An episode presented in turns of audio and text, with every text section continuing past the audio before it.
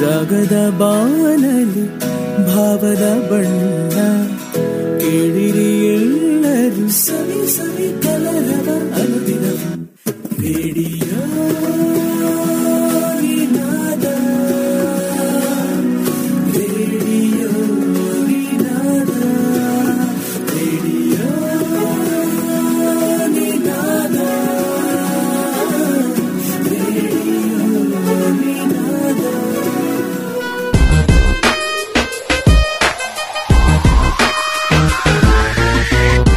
ಕೇಳುಗರೆ, ನಮಸ್ಕಾರ. ಸಿನಿ ಸಿಂಚನ ಕಾರ್ಯಕ್ರಮಕ್ಕೆ ಸ್ವಾಗತ. ನಾನು ಶಿವಪ್ರಸಾದ್.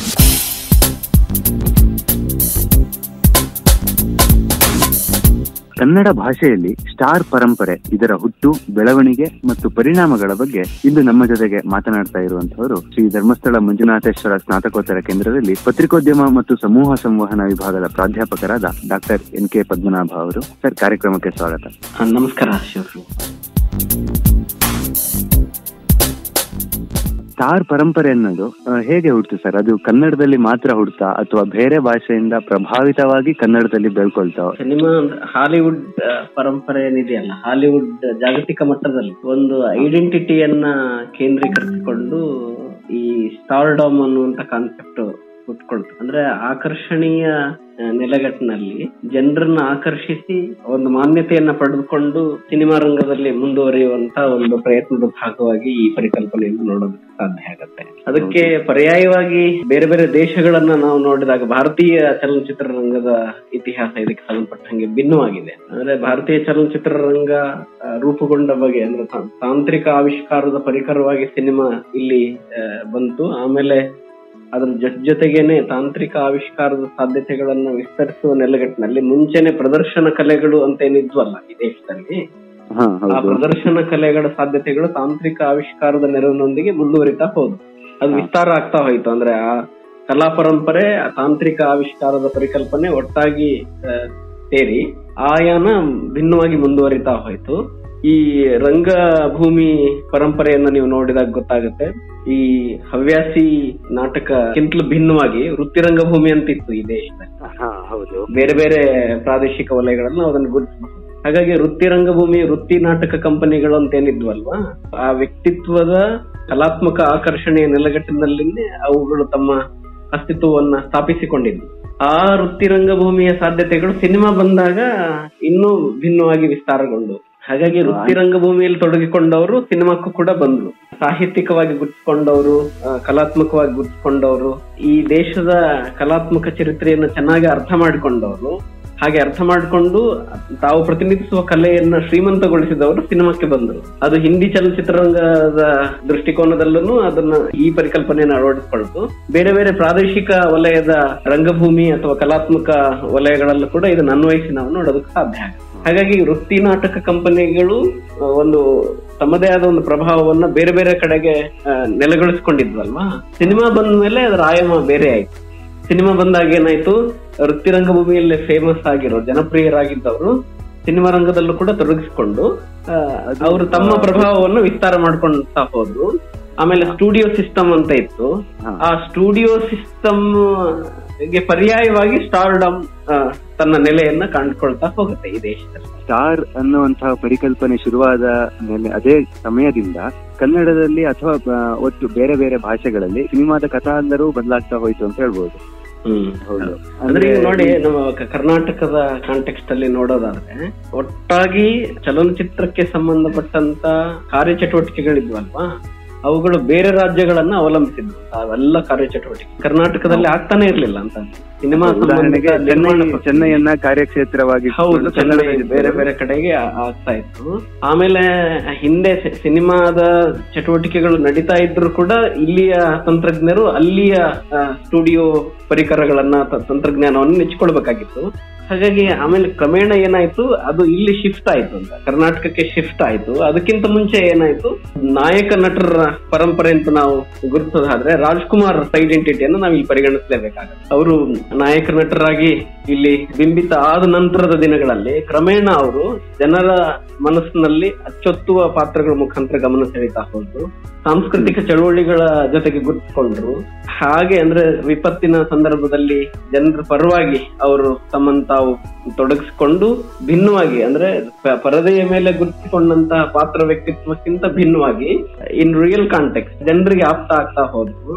ಆ ಕಾರಣಕ್ಕಾಗಿನೇ ಕನ್ನಡದ ಸಿನಿಮಾಕ್ಕೆ ಒಂದು ಹೊಸ ಆಯಾಮ ತರುತ್ತಾ ಹೋಯ್ತು ಹಾಗಾಗಿ ಏನಾಯ್ತು ಅಲ್ಲಿ ಒಬ್ಬ ನಾಯಕ ನಟನ ಪರಿಕಲ್ಪನೆ ಹೊಸ ಪರಿಕಲ್ಪನೆ ಹುಟ್ಟಿತ್ತು. ಬೇರೆಲ್ಲ ನಟರುಗಳಿದ್ರು ಹಿಂದೆ ಕೂಡ ಇದ್ರು. ರಂಗಭೂಮಿಯಲ್ಲಿ ಗಮನ ಸೆಳೆದ ಪ್ರತಿಭೆಗಳೆಲ್ಲವೂ ಸಿನಿಮಾ ರಂಗದಲ್ಲೂ ಕೂಡ ಗಮನ ಸೆಳೆದಿದ್ರು. ಆದ್ರೆ ಅಧಿಕೃತವಾಗಿ ಆ ಸ್ಟಾರ್ಡಾಮ್ ಅನ್ನುವಂತ ಏನ್ ನಾವು ಪರಿಕಲ್ಪನೆ ಇವತ್ತು ಗುರುತಿಸ್ತೀವಲ್ಲ?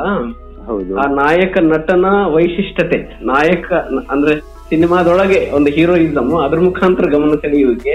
ಆ ಕಾರಣಕ್ಕಾಗಿನೇ ಸಿನಿಮಾಗಳ ಪಾತ್ರ ವೈವಿಧ್ಯತೆಯನ್ನ ಅನ್ವಯಿಸಿಕೊಂಡು, ನಿರ್ವಹಿಸಿಕೊಂಡು ಜನರಿಗೆ ಆಪ್ತವಾಗುವಿಕೆಯ ದೃಷ್ಟಿಕೋನದಿಂದ ನೋಡಿದಾಗ ಡಾಕ್ಟರ್ ರಾಜ್ಕುಮಾರ್ ಬಹಳ ಮುಖ್ಯ ಆಗ್ತಾರೆ.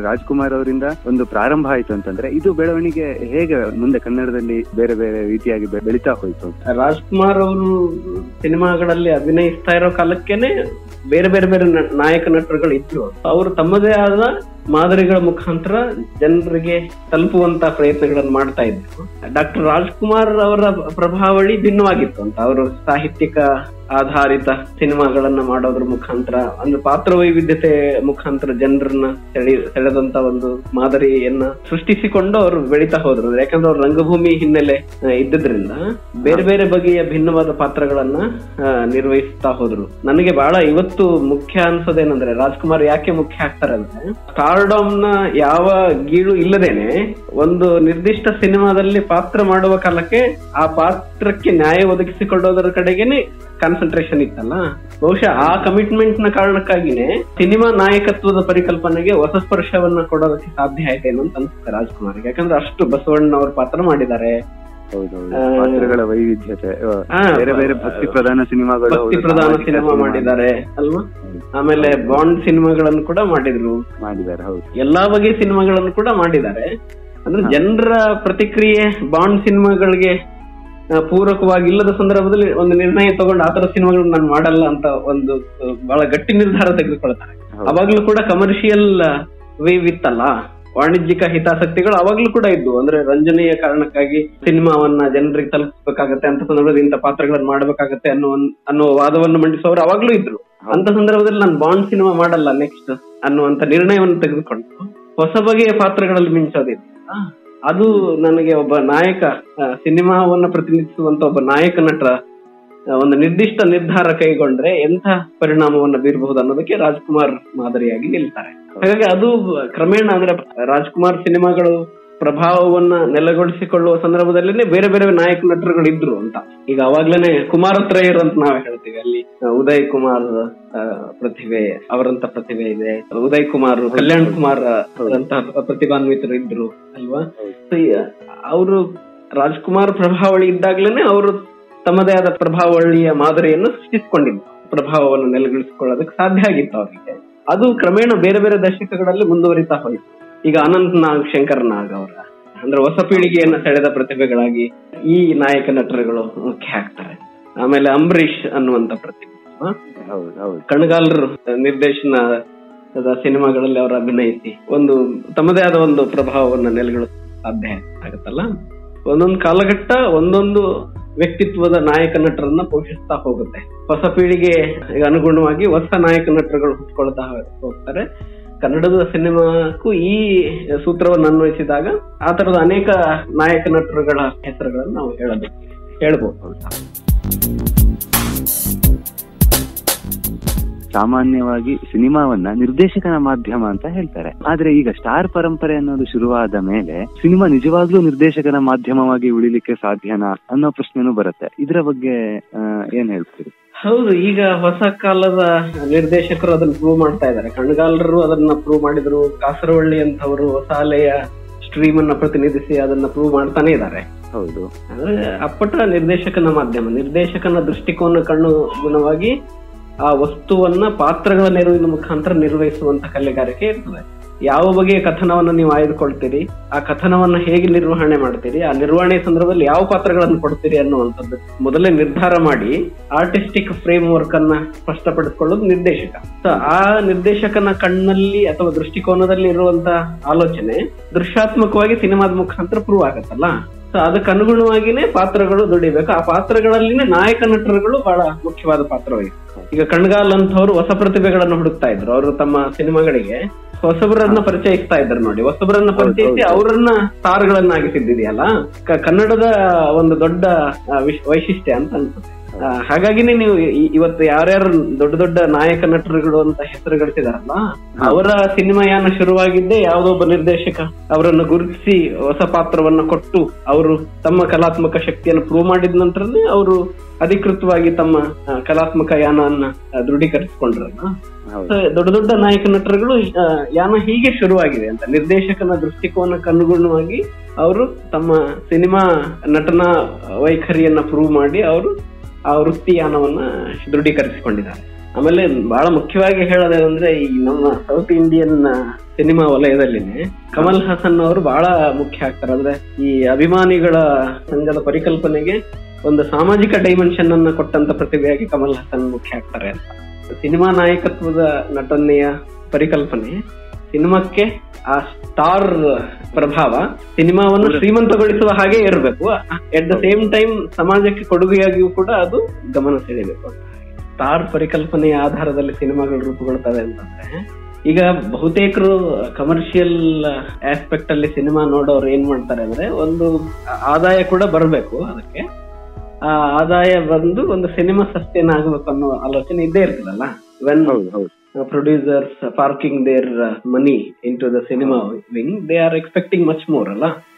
ಅದು ಲಾಭ ಕೂಡ ಇರ್ಬೇಕು ಅನ್ನುವಂಥದ್ದೊಂದು ಇರ್ತದೆ. ಆ ಕಾರಣಕ್ಕಾಗಿ ಆ ಕಾರಣಕ್ಕಾಗಿನೇ ಸ್ಟಾರ್ ಪರಿಕಲ್ಪನೆಗೆ ಆದ್ಯತೆ ಬರ್ತಾ ಹೋಗ್ತದೆ ಅಂದ್ರೆ ನಾಯಕ ನಟನ ಸುತ್ತ ಕಥೆಯನ್ನ ಹೇಳಲು ಅವ್ರನ್ನ ಫೋಕಸ್ ಮಾಡಿ ಕಥೆಯನ್ನ ತಲುಪಿಸುವಂತ ಕ್ರಮಗಳು ರೂಪುಗೊಳ್ತವೆ ಹಾಗೆ ರೂಪುಗೊಂಡು ಜನರನ್ನ ಅಪೀಲ್ ಮಾಡಿ ಜನರನ್ನ ಸೆಳಿತಾವೆ.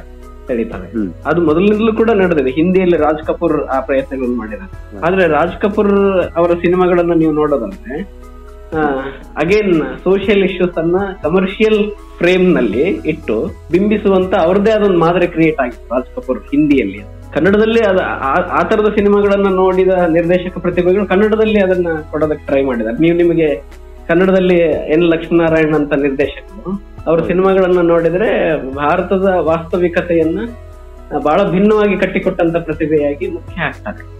ಲಕ್ಷ್ಮೀನಾರಾಯಣ್ ಅನ್ನುವಂಥದ್ದು. ಈಗ ಬೆಟ್ಟದ ಹೂ ಪುನೀತ್ ರಾಜ್ಕುಮಾರ್ ಅವರು ಬಾಲನಟನಾಗಿ ಆಕ್ಟ್ ಮಾಡಿದಂತ ಬೆಟ್ಟದ ಹೂ ಇದೆಯಲ್ಲ? ಆ ಸಿನಿಮಾನ ಡೈರೆಕ್ಟ್ ಮಾಡಿದವರು ಲಕ್ಷ್ಮೀನಾರಾಯಣ್. ನೀವು ಆ ಸಿನಿಮಾ ನೋಡಿದ್ರೆ ಭಾರತದ ಒಂದು ಸಾಮಾಜಿಕ ಸಮಸ್ಯೆ ಬಡತನ ಅಂತ ಏನಿದೆಯಲ್ಲ ಆ ಬಡತನದ ಸಮಸ್ಯೆಯನ್ನ ಕೇಂದ್ರವಾಗಿರಿಸಿಕೊಂಡು ಒಂದು ಚಿತ್ರಕಥನವನ್ನ ರೂಪಿಸಿ ಗೆದ್ದು ಬಿಡಬಹುದು ಅನ್ನೋದನ್ನ ನಿರೂಪಿಸಿದಂತ ಚಿತ್ರ ಅದು ಬೆಟ್ಟದ.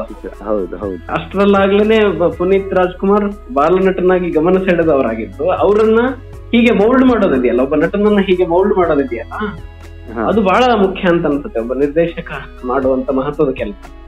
ಹಾಗಾಗಿ ಈಗಾಗಲೇ ಜನಜನಿತ ಆಗಿರುವಂತ ಸ್ಟಾರ್ ನಟನನ್ನ ತನ್ನ ಕಥನದ ಭಾಗವಾಗಿಸಿಕೊಂಡು ಒಂದು ಕಾಂಟ್ರಿಬ್ಯೂಟರಿ ಕಾಂಟೆಕ್ಸ್ಟ್ ಅಲ್ಲಿ ಒಂದು ಸಿನಿಮಾ ಫ್ರೇಮ್ ವರ್ಕ್ ಅನ್ನ ರೂಪಿಸೋದಿದೆಯಲ್ಲ?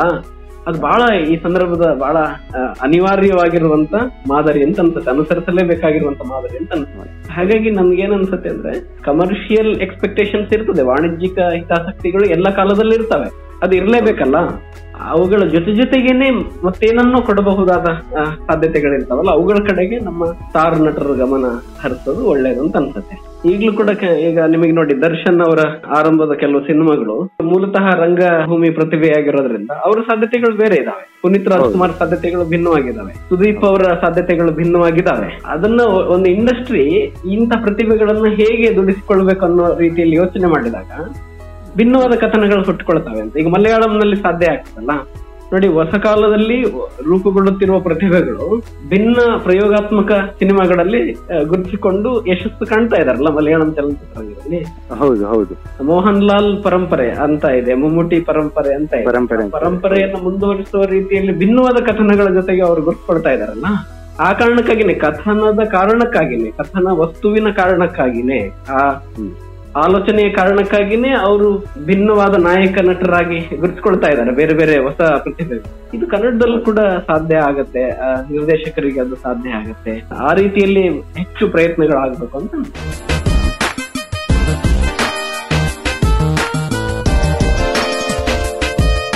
ಕನ್ನಡದಲ್ಲಿ ಅಥವಾ ಉಳಿದ ಭಾಷೆಯಲ್ಲಿ ಸೇರಿದಂತೆ ಸ್ಟಾರ್ ಪರಂಪರೆ ಎನ್ನುವ ಕುರಿತು ನಮ್ಮ ನಡುವೆ ಮಾತನಾಡಿರುವಂತವರು ಶ್ರೀಯುತ ಪದ್ಮನಾಭ್ ಅವರು. ಸರ್ ಧನ್ಯವಾದಗಳು. ನಿಮಗೂ ಕೂಡ ಧನ್ಯವಾದಗಳು.